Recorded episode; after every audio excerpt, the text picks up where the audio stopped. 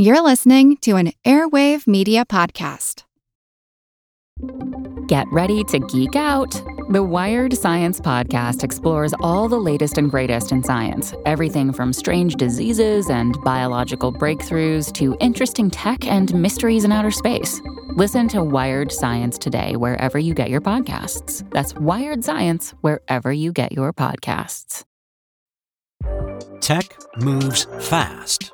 So keep pace with the Daily Crunch podcast from TechCrunch. With new episodes every day, this podcast will give you a quick overview on everything you need and should know about startups, new tech, regulations, and more. Listen to TechCrunch Daily Crunch now, wherever you get your podcasts. That's TechCrunch Daily Crunch, wherever you get your podcasts.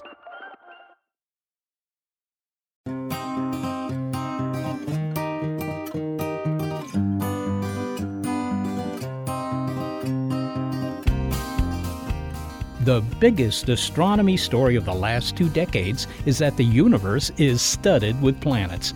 By the time we retired the Kepler Space Telescope in 2018, we had learned that planets orbiting other stars are frankly quite common. Now, two astronomers who were the first to detect an extrasolar planet have been awarded the highest prize in physics. Uh, grab your coat. I hear Stockholm is kind of chilly in December. I'm Seth Shostak. I'm Molly Bentley. This is Big Picture Science produced at the SETI Institute. And in this episode, why the discovery of an exoplanet garnered the Nobel Prize in Physics and how our subsequent discoveries of planets around other suns strengthens the odds that we could find life elsewhere. The big question could we detect it, though? Plus, how exoplanet chemistry inspires this composer. It's Nobel efforts.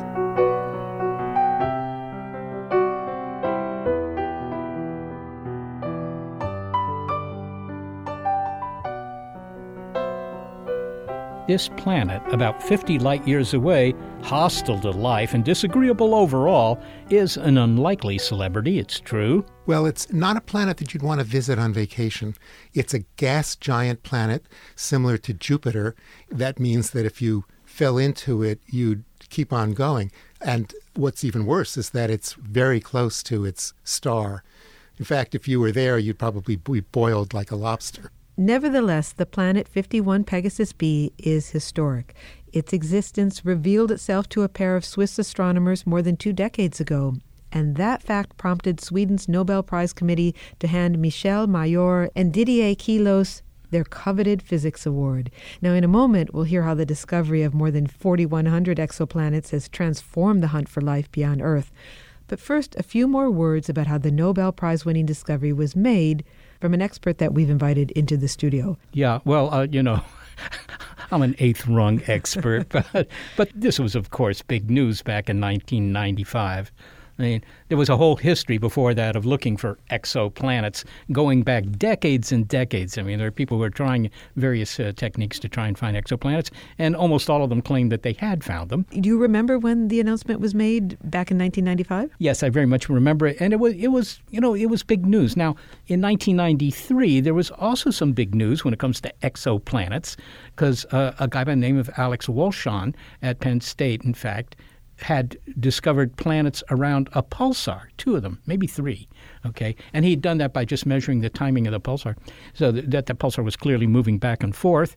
That's what he found, and that was moving back and forth because of these planets. And pretty much the same technique has been used by doctors Mayor and Queloz when they measured the back and forth wobble of uh, 51 Peg and found it had a planet. So indeed, this is called the the wobble method.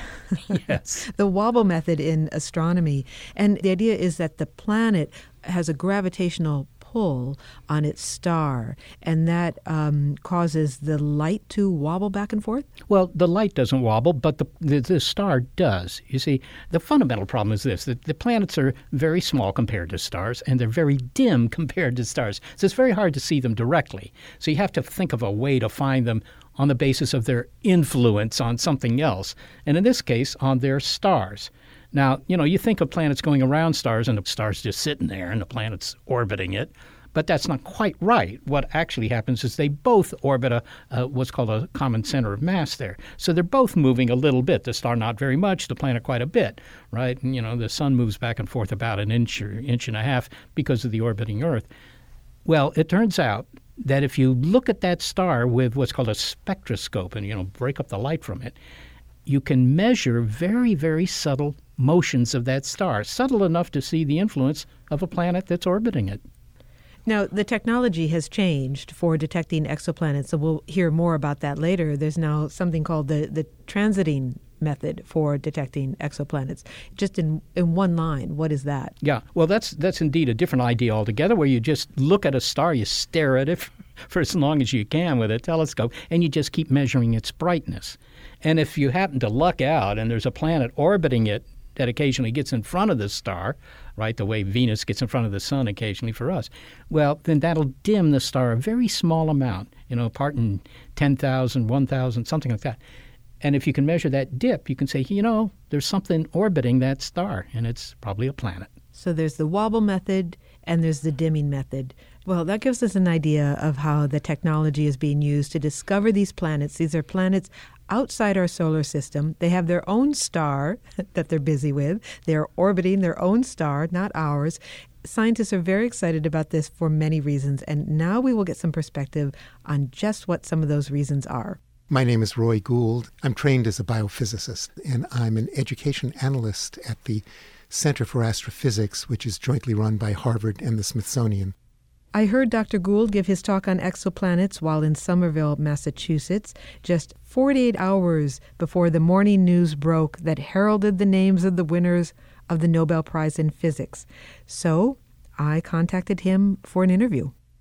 Roy, you gave a talk here in Somerville about the significance of exoplanet discovery just two days before the Nobel Committee announced that the Nobel Prize in Physics had gone to the astronomers who first discovered an exoplanet. That seems strangely prescient. Did you have a feeling it was coming? well, I think everyone knew it was coming, but they didn't know when. That's always the case with Nobel Prizes.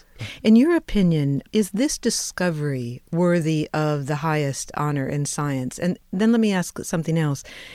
Did they win because of the discovery of this planet, 51 Pegasi b, or because it sort of broke the dam for the hundreds, now thousands of exoplanet discoveries that followed? Both, I think. I think they deserved this prize because they answered a question that people have been asking for thousands of years Are there other worlds out there? And when they made this discovery, we knew the answer was yes. There's at least one other world beside our own solar system that's out there. But you're absolutely right. They really opened this floodgate of discovery. And I think that's why it's, it's really in retrospect that we realize how important the discovery is. The Nobel Prize is not awarded for being the greatest scientist or the most brilliant scientist or having the most clever experiment. This was a fairly straightforward experiment. And in their discovery paper, the authors said, well, um, the very first sentence was we recognize there are other groups who are doing the same thing now. They happen to be the first, and that's always very important. Can you update us on the story? Because that was more than two decades ago, and the hunt for exoplanets has picked up a lot of speed. And in fact, you reported in your talk that we now believe there are exoplanets orbiting every star in the night sky. That seems like quite a claim. Will you put it in your words? You're nodding. Yes, uh, yes. Essentially, every star, on average, in the in the night sky, has at least one planet orbiting it, and that's based. Of course, we've discovered four thousand exoplanets around almost as many stars, and that's a sample. And from that sample, we can extrapolate these large planets, which are, of course are very hot because they're so close to their star. Those are the ones we found first. And people said, well, that's, that's wonderful. There are planets out there. But that's not what we really wanted to find. We wanted to find planets that are more like Earth. Does that mean that they are just like Earth or Earth like? They in what ways do they resemble Earth? They're rocky. They're rocky, and now there have been many Earth sized planets that have been discovered. It's estimated that one in six of small red stars have at least one Earth sized planet orbiting it. And of course, there's a reason we're looking for Earth like planets, and that has to do with the role of exoplanets in the hunt for life beyond Earth. Yes, I think the excitement in the field is twofold. First of all, I think people are very excited in looking at the diversity of planets themselves. In other words, even if no other planet had life, there's something really amazing about the diversity of planets that we're finding. There are planets that are darker than anything we know, darker than coal. There are planets that appear to be almost entirely water. I used to call them ocean worlds, but they're actually too hot to be ocean worlds. They're, they're sauna worlds because that water is steam. There are planets where it rains glass because the sand and the silicon is uh, vaporized, and when it gets to high altitude, it just rains back down. Planets where there are winds of 5,000 miles an hour. There are planets that have two stars in the sky, so they have two sunsets. Like in the scene from Star Wars. Exactly. The planet Tatooine was science fiction before astronomers actually discovered, oh, yes, there are. And many astronomers thought, well, you couldn't really have planets around these double stars because the gravity would be unusual and it would be difficult for planets to form. Now we find that it's not uncommon to have double stars that have planets orbiting them. That's that's not uncommon. You said that there are two reasons why people are very excited. There are probably more, but there are at least yes. two main reasons why people are very excited about uh, the discovery of these exoplanets. You are one of those people. Tell us what it means for the hunt for life beyond Earth. Well, tremendously exciting, and it absolutely raises the possibility of it. And I think no one really wanted to go on the record about this before, but you know now astronomers all assume that there's the universe is really teeming with life because there are so many planets. There are something like a billion Earth-sized planets out there in our galaxy alone. Now, of course, most of those are so far away that we don't really have a hope of studying them or of communicating with them. But even just within range of our instruments, the ones that we have now and the ones that are being built, there are still dozens and hundreds, actually, of Earth sized planets. I want to put you on the spot a bit. Can I do that? Sure. Do you think the universe is teeming with life? Are you one of those scientists who's willing to go on the record and say that it is? Yes, I well, well, yes, yes. I think the universe is teeming with life. Whether it's teeming with civilizations or not is a very important, and it's another question. But I think it is teeming with life for many reasons. The numbers of planets certainly tell us that that increases the likelihood of finding life because before we didn't know if there were any other planets. And we know, for example, that the conditions for life are probably the, not just having lots of planets, but actually having planets that welcome life. Those conditions are probably very, very common. For example, take Jupiter, you know, Jupiter, gas giant planet, you don't want to visit it, but its moon, Europa, is covered with a surface of ice. Astronomers always say if you want to find life, follow the water. Well, Europa is covered with a surface of ice, and under that ice, we know now, is an ocean of liquid salt water. And it's about 62 degrees Fahrenheit, which is about the temperature of the water off Bermuda. Now, I've noticed that you switched from using what I think to what other people think, what other scientists think, and you've made a really good case as to why there may be life elsewhere. But I'm wondering why you think there is. You said that you think that the universe is teeming with life. And is it for the reasons you just laid out? Or does it have to do with another idea that in some ways that the and this is something you've written about that the universe seems to work hard to create order out of chaos. So are there other reasons besides the discovery of these exoplanets and what that means why you think there may be life elsewhere? Yes, no, I, I think more than just the numbers and and even beyond the conditions uh, for life that we might find here in our own solar system on moons of Jupiter and so forth. Even beyond that, what we're learning now about life itself, I think, tells us that there is something really special about life. I'm actually surprised that many physicists still have the view that somehow life is kind of just a question of chance and so forth, because obviously mutations are chance and chance does affect evolution. But everything that we're learning now actually points in the opposite direction. In fact, even at the Smithsonian, we have a program that's called Is Evolution Predictable?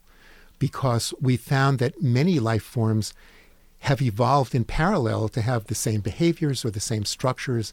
For example, uh, tuna fish and sharks haven't had a common ancestor for 40 million years, and yet they both evolved very specialized ways of swimming. They're unlike other fish, and in the case of sharks, it goes way back. And that used to be considered rare, and now we see that evolution takes us in a direction towards the same kinds of solutions given the same environment. So if we do find the same environments out there, we would expect to find creatures that are not that unlike us. I like to say that we will not find life, we'll find evidence for life. And some people are disappointed by that. I find it actually thrilling because it says that this is a detective story that's going to be ongoing. I think many of us are hoping to find evidence for life really even in the next five or ten years because our instruments will be good enough by then.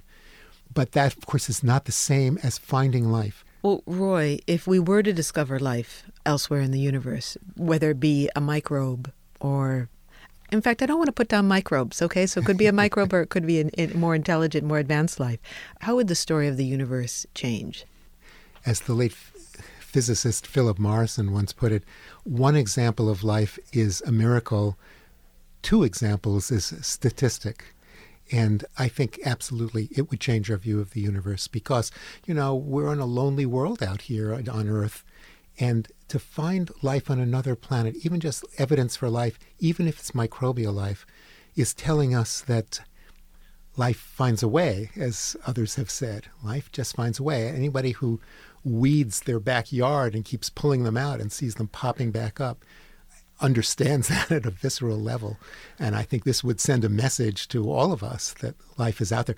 Ironically, I think it will tell us that life is more precious than we give it credit for, because then we'd want to know well, yes, there's life, but why isn't there life like us? Are we the new kids on the block? Are we the new kids in the neighborhood? Are we precocious?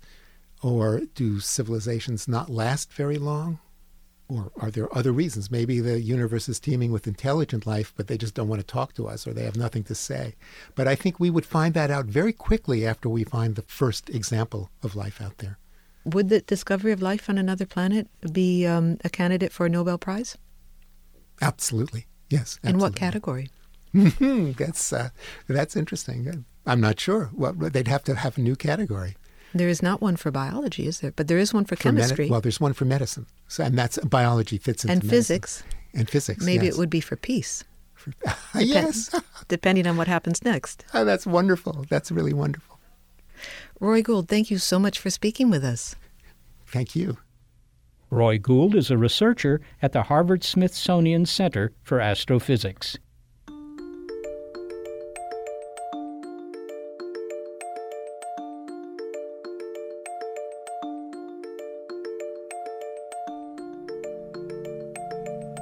I really enjoyed his description of the, the variety of, of exoplanets. I mean, when you think of planets, you think of the planets in our own solar system, but you know, there, there, there are many more kinds of planets. I mean, he talked about dark planets and water worlds and so on.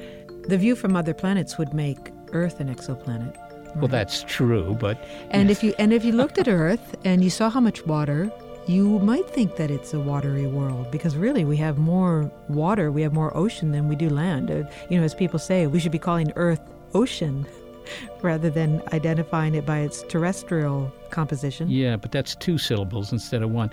But you're right, uh, two thirds of the surface of the Earth is underwater. Yes, but on the other hand, I have to say that if you're looking for life elsewhere, you know, and you only consider planets that don't have any land surface, they're all completely underwater, you know, I mean, does that mean that they never develop intelligence, or is all the intelligence, you know, like dolphins and whales, it's all underwater and it's not smelting steel or building radio transmitters or, you know, watching television?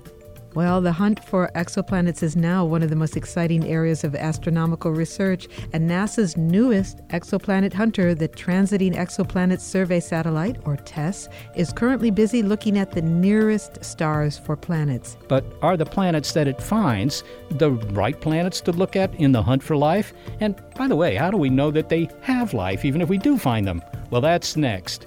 It's Nobel Efforts on Big Picture Science.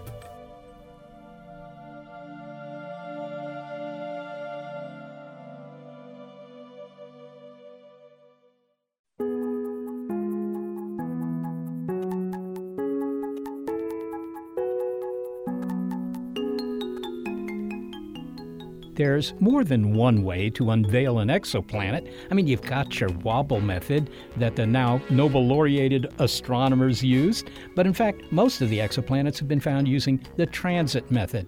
The most recent example of this approach, TESS, the Transiting Exoplanet Survey Satellite. It is studying an area of the sky that is 400 times larger than the mission that preceded it, that of the Kepler Space Telescope, as it looks for candidates for life. My name is Jeff Smith. I work at the SETI Institute at NASA Ames Research Center, and I work on TESS, the Transiting Exoplanet Survey Satellite. And my job is to develop the data processing pipeline that goes from the raw data to the planet discovery. Jeff, TESS, it's already up there, right? It is. And uh, it's looking for nearby planets, uh, exoplanets, but finding planets is nothing new. Yep. How will this experiment advance our search for life beyond Earth? Yeah, well, everybody I hope has heard of the Kepler mission by now, and that's been a resounding success. It's discovered thousands of planets. The problem is those planets are mainly very far away, and so it's very difficult to do follow up analysis, measure the mass of the planets, or maybe even the atmosphere of those planets. Whereas TESS is searching for planets that are much closer in, a mere tens of light years away. And in that case, it's close enough that you can use like ground based measurements or other space based instruments to characterize these planets, measure its mass, and measure atmospheres, maybe biosignatures in these planets. Okay, so Kepler, the typical distance for a planet found by Kepler might be what, a thousand light years? Thousands to 9,000 light years. I think it got out to about that far, but yeah, thousands of light years. Okay, Yeah, so, but TESS can look at planets that might be, you know, five light years away. Yeah, exactly. Exactly. It's looking at to just a dozen or so out to a couple hundred. And that's close enough that other instruments can actually do follow up on this. So what you're saying is that the mission, should it choose to accept it, hmm. of TESS, is to go and find all the nearby planets? Ideally, sure, but the primary mission of TESS is to find 50 Earth sized planets that are close enough that you can measure the mass of them. And so, but of course, we're going to find many more than that, and we already are finding a lot of planets. So, but yeah, whatever we can find close in that we can do follow up analysis is, is good. We're talking about finding small planets, sort of mm-hmm. like the Earth, because one presumes those are the kind of planets that might have atmospheres and Right. oceans and, you know, some biology. Mm-hmm. But those are the hardest kind of planets to find, right? The smaller the planet is, generally speaking, the more difficult it is to find. That's true. I mean, the, the first planets that were discovered were giant planets, Jupiter size or maybe even bigger. And so there might be life around planets like that, but we know there's life around a planet that's about the Earth size, so we're trying to find things kind of like that. You know, if we have one data point where life is, so we're searching around that one data point. And so we're predominantly searching for planets that are about the size of the Earth to maybe up to four times the radius of the Earth. However, even at that point, it's questionable as to you know, how Earth-like a planet like that would be. That'd be Neptune size. Exactly, that would it would be about Neptune size, and so Neptune isn't quite like the Earth. Ideally, we would even search for things even smaller than the Earth or even more difficult. So officially for TESS, we say between one and four Earth radii. So you couldn't find for. Mars, for example. Well, I mean, it would be Mars around difficult. another It would be difficult. I mean, Kepler found a Martian, a Mars-like planet, and it would be difficult for TESS to due to its sensitivity to find something that small. But you know, maybe possibly. Okay. Now you mm-hmm. mentioned Martians. I think that was mm-hmm. probably a probably a slip. Yeah. But TESS isn't actually looking for life. It's looking for planets. Yeah, exactly. All TESS can directly measure is the size of the planet and its orbital period, and hence how far it is away from the host star that it's orbiting. We would love to find, you know, evidence of life around these planets, but TESS can't do it on its own. TESS is just searching for these planets. Once we find interesting ones, we got to do follow-up measurements using other instruments in order to actually see if there's any evidence of life on them. Well, let's let's consider that. I mean, the James Webb Telescope is going up soon. I don't know what Mm-hmm. Yeah. soon means. Well, maybe maybe you know what soon means. Nobody knows exactly. Okay. Soon. Soon. It's kind of the successor to the Hubble Space Telescope, but it has the horsepower, I presume, to look at some of these planets found by TESS Yeah. and tell us what about them. Well, the biggest thing is the composition of its atmosphere. We want to find biosignatures of some sort in the atmosphere. Now, what is evidence of life in the atmosphere of a planet? We don't really know exactly. I mean, just because you see oxygen doesn't mean there's life there, but just if there's enough oxygen, then that's a strong indicator. Carbon dioxide in enough could possibly be an indicator, but you know, there's natural processes that generate that, likewise with methane. But yeah, something like the James Webb Space Telescope will able to, you know, measure the spectrum of these planets and see what is the composition of the atmosphere of these planets. But again, like I said, I don't think we're going to find confirmation of life. We're going to find hints of life. And it's going to be a while before the evidence grows and we say, ah, this really is life. So it's very possible in the near future the planets that TESS finds will start to find hints of life on these planets. Now I got to ask: Are you going? Are you? You're, you're being cautious here. Yeah. Well, I'm a scientist. Yes. Yes. And also, there's a kind of a track record here of being incautious. Yeah. Right. In the 1970s, the Viking landers plopped down onto Mars, Yeah. and according to at least one of the scientists there, it found life, and according to everybody else, it didn't find life. Yeah. And so there's some ambiguity there. You're just sort of hedging your bets. Yeah, I mean, it's you know, it's uh, one scientist doesn't make science. You know, you need more than one to claim something before people believe it. You know, and I think that's a good thing. That's the scientific method. So, uh, you need more than one source of evidence of life before you believe that there's life out there. Let's talk a little bit about how Tess is going to find these planets, cousins of Earth, potentially at least. Or maybe maybe they're somebody else's cousins. The way Kepler worked it is it uh, looked for planets that got in front of their star and dimmed the star a little bit. Yep. How does how does Tess work? Same thing. It's uh, you're just looking for the dimming of light coming from the star due to the planet orbiting and passing in front of it. And only if the planet passes between the host star and TESS will you actually see the dimming of light. So, for every planet we find, it's the same thing as Kepler. There's going to be hundreds out there for every one that we find. Now, for the type of planets we're looking at and the type of stars we're looking at, uh, mainly M dwarfs, the likelihood of alignment is better because we're looking for planets that are orbiting closer into the star. So uh, the lever arm isn't as big, and so there's more likelihood that some of the light of the star will be blocked. So the frequency of planets that we find around stars on TESS will be higher than Kepler just due to the type of stars we're looking at. Okay, for those who don't know what an M dwarf ah, is, Oh, sorry about well, that. that's okay. I mean, it's it's just not you know somebody who pays attention to Snow White. An M dwarf is just a runty little star. Yeah, right? exactly. It's a it's a dim, small star, and so therefore the amount of light given off is much less. So therefore the the habitable zone, the the distance between the star and where the planet would be, such that liquid water could potentially be on the surface, it's much closer in, and therefore the orbital period to be in the habitable zone is instead of being like a year, is maybe only 14 days. Right. So you could have planets that are really whipping around. Exactly. And uh, their inhabitants could live to hundreds of years Yeah. of age because a year's only two weeks or something. So these M dwarf systems, Yeah. If they're going to be habitable systems, if there's going to be a world in there with some sort of biology, Mm-hmm. then those planets have to be close in simply because the stars are so dim and, Right. and they'd- they'd be too cold. It would be too cold, and no metabolism that we are aware of could be there. All right. So, Tess, it's up there now. Has it found any planets? Certainly. It's found lots of planets and lots of confirmed planets already, and it's already found planets that are roughly Earth size as well. So the total count right now, I can't recall, but it's in the dozens that are confirmed, maybe 60, something like that. And there's lots of planet candidates. The pipeline that I develop generates a thousand or so planetary like transit signals every month, and those have to be vetted and searched. And out of that, we get hundreds of possible planet candidates, which have to be continued to study, and then that's whittled down to the small number that can actually be confirmed, which is a difficult process, takes a while. Would you say confirmed? Who does that? It's very difficult to confirm a planet using only TESS data. Likewise with Kepler. In certain situations, you can show that the likelihood of a false positive signal is so small that, yeah, it's probably a planet. But in most cases, you have to have some independent measurement of some sort, usually ground based. It could be some other space based measurement as well. But something to independently verify that a planet is really there and that the signal we're looking at really is coming from a planet, not due to the star itself or some background object. Uh, so it's- any room for citizen science in any of this? I mean, could Certainly. the public get involved? Yeah, well, the um, uh, there is a citizen science program to simply search for the transit signals, and that's something that the public is is involved with. People can go online, planethunters.org, and you can search TESS and Kepler signals and try to find transits in them. Okay, so I'm going to look forward a year or two or three now, Jeff, Yeah. and uh, let's say that you know maybe uh, James Webb or some ground-based gargantuan telescope follows up on one of these TESS discoveries, Yeah. and it finds a lot of oxygen in the atmosphere of uh, an exoplanet or maybe even water vapor. Who knows what? Right. What do you think the reaction is going to be to that? Is the public now all jaded uh, uh, by exoplanets? Oh, I hope not.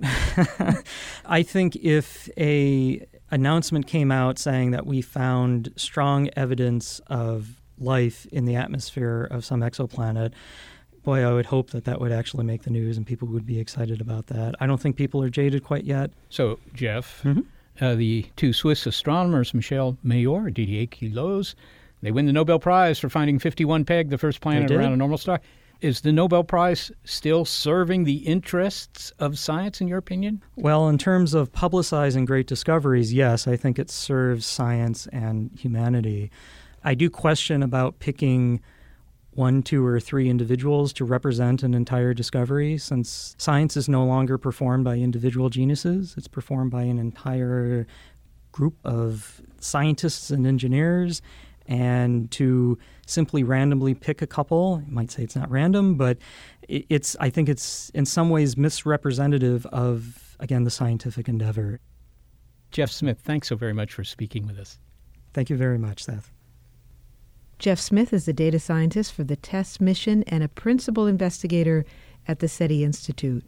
We heard from Roy Gould earlier that he predicted we, and it's very hard to predict these things, but he thought we might find evidence of life within five years, as soon as five years.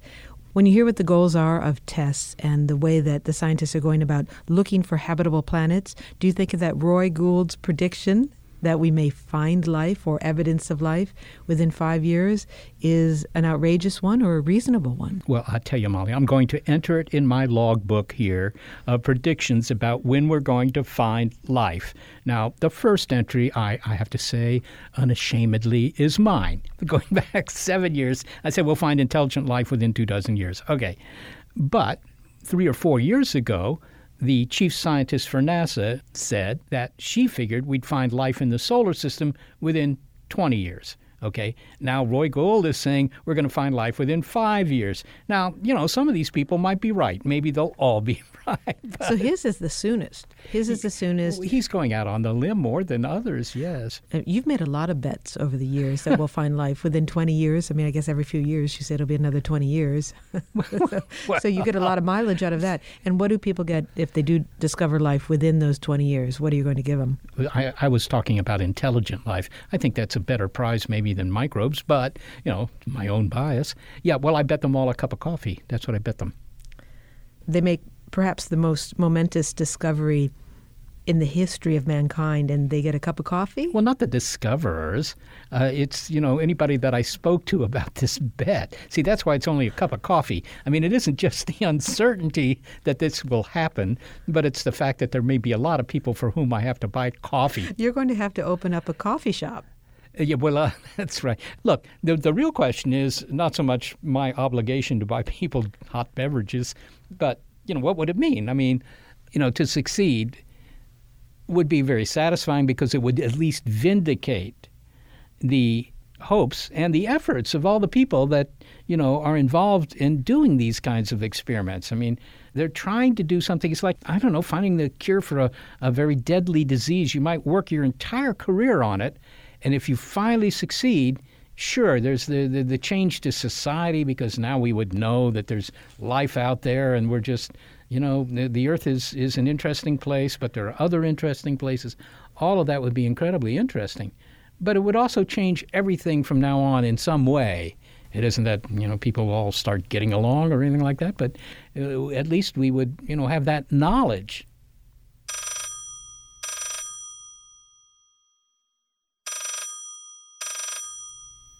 let's face it, picking up the phone one day or one early morning in October and hearing a voice with a Swedish accent assuring you that the Nobel Committee had not, in fact, misdialed, well, that would certainly be music to a scientist's ears. But the discovery of exoplanets is helping to make music in other ways, too.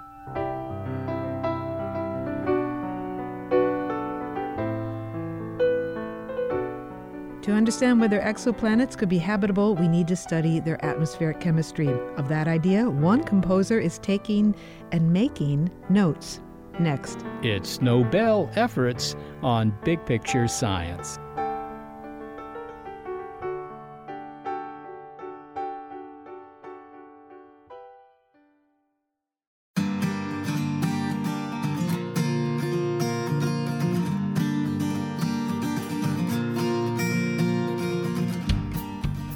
We're talking about how the discovery of exoplanets is changing our hunt for alien life. Now, the first confirmed discovery of a planet around another normal star has sent two astronomers to Stockholm. But the Nobel Prize Committee is not the only one inspired by the discovery of exoplanets.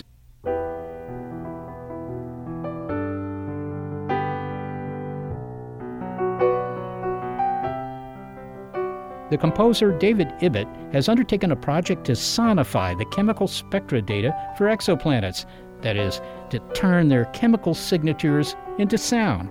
As we heard from Jeff Smith, follow ups to the TESS mission will examine the light that passes through the atmospheres of possibly habitable exoplanets, and we'll do that by examining the rainbow of color you get when you break up the light that comes through their atmospheres using, for example, a prism. Doing so, you'll see that the rainbow is not continuous. There are places in that spectrum where the colors are gone because that light has been absorbed by various chemicals in the atmosphere. These absorption wavelengths reveal the composition of the planet's atmosphere. Different spectra indicate different chemicals, but David Ibbett wants us to use not our eyes, but another sense to depict the chemistry of planets. He's carrying out an experimental idea that some exoplanet hunters have proposed. Because our ears are fine tuned instruments, they are able to detect tiny changes in a wide range of frequencies. For example, we can hear eight octaves of sound. That's the run of a piano keyboard. Finding a way to represent light waves as sound waves, well, that's an approach encouraged by Roy Gould, whom we heard from earlier. When he's not giving talks on exoplanets for the Harvard Smithsonian Center for Astrophysics, he too tickles the ivories. The science musician team of Dr. Gould and David Ibbett sat down with Molly in a recording studio in Somerville, Massachusetts. Well, we are here in the studio with a keyboard in front of us. It's a nice red keyboard. a me. nice red keyboard, and you're going to play at some point, David. Let's start with just a, a, a definition of what we're going to do here. Can you give us an overview of sonification? Why do we need it in our lives? Well, uh, why do we need it? It reveals things uh, that we can't easily perceive in another way. Uh, I mean, science is, is, full of data, and uh, I always find that um, I, I, I, I, like graphs. You know, I I like uh, following the lines, and but scientists are always trying to hide that stuff and, and be direct. And I think that sonification can can really help with that. Sound is so immediate, and especially music and a musical chord is so immediate you know, we, we think about melodies and tunes, and we can recognize a tune even if it's covered by five different people in, in different arrangements. That's because we're hearing something other than just the, the raw data. We're putting it into a different form, and I think that's what's exciting about what David's doing. We all have this hardwired ability to identify pitch, to identify notes, and uh, the relationships between those notes, which we call harmony and uh, it can be incredibly complicated, and yet we pick up on it so immediately, far quicker than, say, seeing the same uh, data visually. Earlier, you played for us all the octaves on the piano. Right. And is it true that our ears can detect eight octaves of sound, but we're very limited in the amount of visual data we can take in? Yeah, uh, we have somewhere between eight and ten octaves that that we can hear. Uh, ten would be the kind of absolute amazing, uh, very young ears. as, a, as, an adult, we've got somewhere around eight. But for, for light, we have this much narrower range of the spectrum that we can perceive. So it's much wider for sound, and that, that's useful when we're talking about um, data from the electromagnetic spectrum, which is much wider. And of course, uh, light comes as waves, and music comes as sound waves. So and you can convert waves into waves. So, uh, you know, in a sense, nature is inviting us to convert from one form of waves to another. Let's hear how you sonified some of the, the spectrum from various planets, certain chemical signatures. And Roy, if you could just remind us how it is that we can tell anything about a planet by its chemical signature, in other words, by its light. Right. Well, normally we, we actually are observing the starlight that's coming past the planet and some of that starlight comes through the atmosphere of the planet, and the molecules that are in the atmosphere actually absorb some of the light. And so we can detect the colors of light that are absorbed by these molecules. I think molecules are halfway to being musical instruments to begin with because, mm. like a violin string, a molecule vibrates and rotates and resonates. And so we can see, oh, at what colors or frequencies or wavelengths do those molecules actually vibrate? And that's similar to what David is actually doing with musical instruments. Well, David, let's take one of the chemical elements. You can pick one. Uh, well, I'll do uh, part of the water vapor this spectrum for water you. vapor. Okay. Now, to contrast it, could you potassium? Now, why is potassium a single note and the water vapor Be- was potassium is notes? a single atom, whereas the molecule of water molecule contains three atoms, two hydrogens and one oxygen. And so it's more complicated and it has a greater number of ways that it can actually resonate. Can I ask you for just another element? Yes. okay, go, go just another possible signature that we might be looking for. Perhaps sodium. Oh, so it's another single note. Um, what about methane? I have methane here for you. This is a little more complex.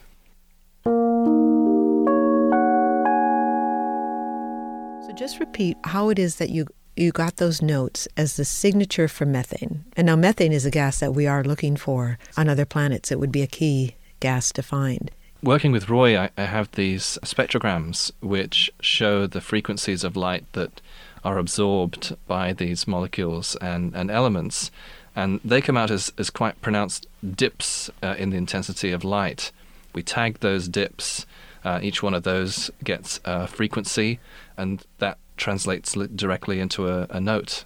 And as you're hearing, the the simple tones come from from elements that just have a, a single frequency that they absorb. But then for the molecules like water or methane, they're more complex, so they absorb over a whole range uh, frequencies and we get this more yes. interesting sound. And you may wonder why are we looking at water, sodium, potassium?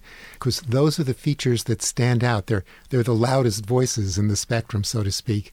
We don't yet have very high resolution, high definition spectra of exoplanets. So we have to look for the features that stand out, and those are the ones that stand out the most.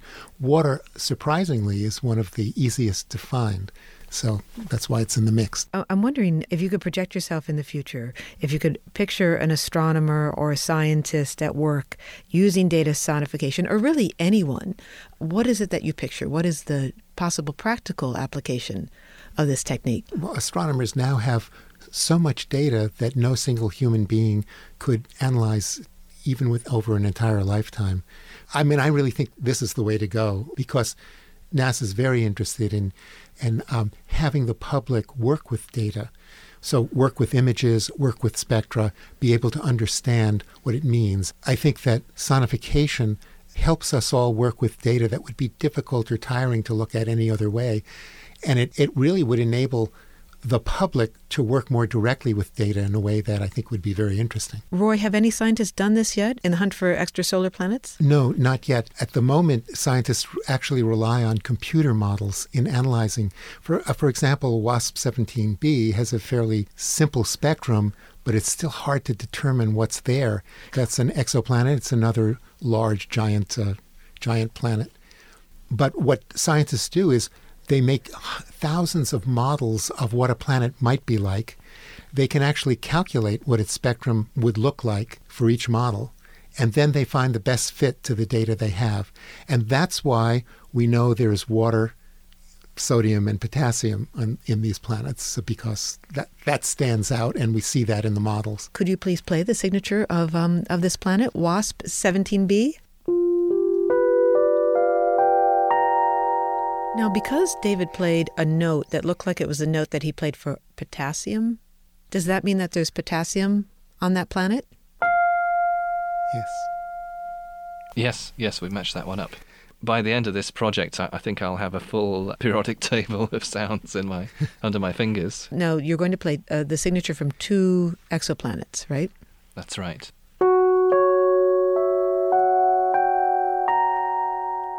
That's HATP 1b. It's one of those big giant planets like the others. I mean, its mother would love it, I'm sure. but, you know. That's WASP 17b again. And both of them had a flat. They did. Uh, that is sodium, that top note. Both of the planets have sodium. That's right. Can you play them again so we can hear them side by side? Hat B, which also sounds like happy, but like we're happy doing this, but B 1B, and then also WASP 17B, uh, one after the other, so we can really hear them.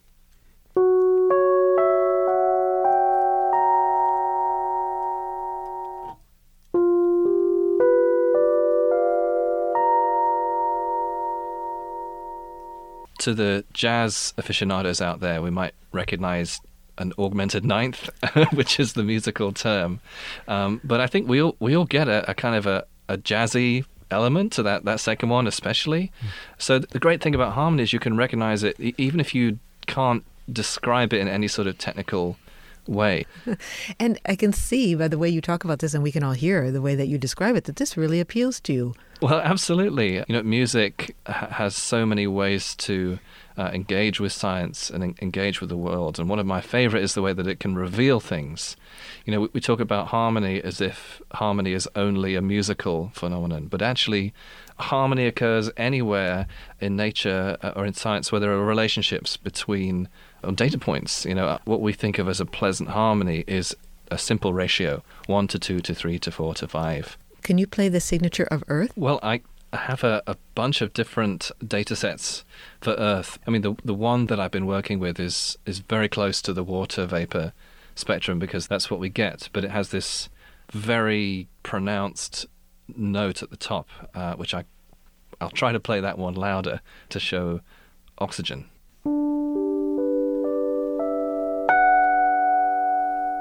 Does that sound like oxygen to you, Roy?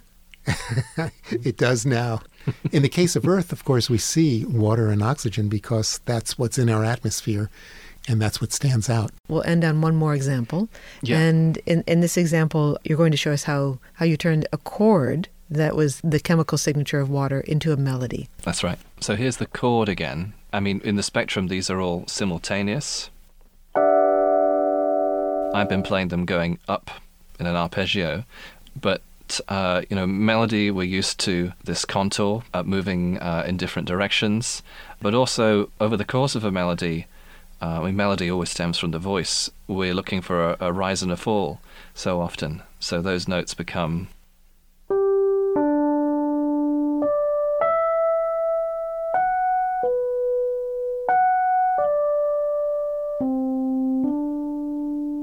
Those are the beginning notes of the piece that became Water Romanza. yes, that's right. And can we finish the segment with having you play a little bit, not on this portable keyboard, but would you mind, could you go out there and, and play it on the grand piano for us?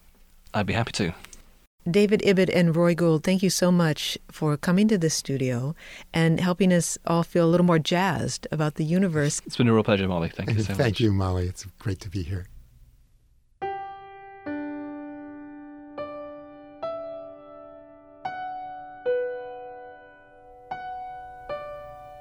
Roy Gould is a researcher at the Harvard Smithsonian Center for Astrophysics.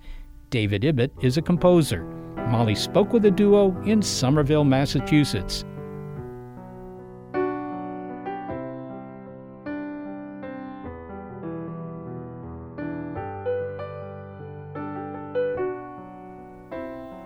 I like this idea of using music as a way to give you information about, you know, something like spectroscopy or science or something.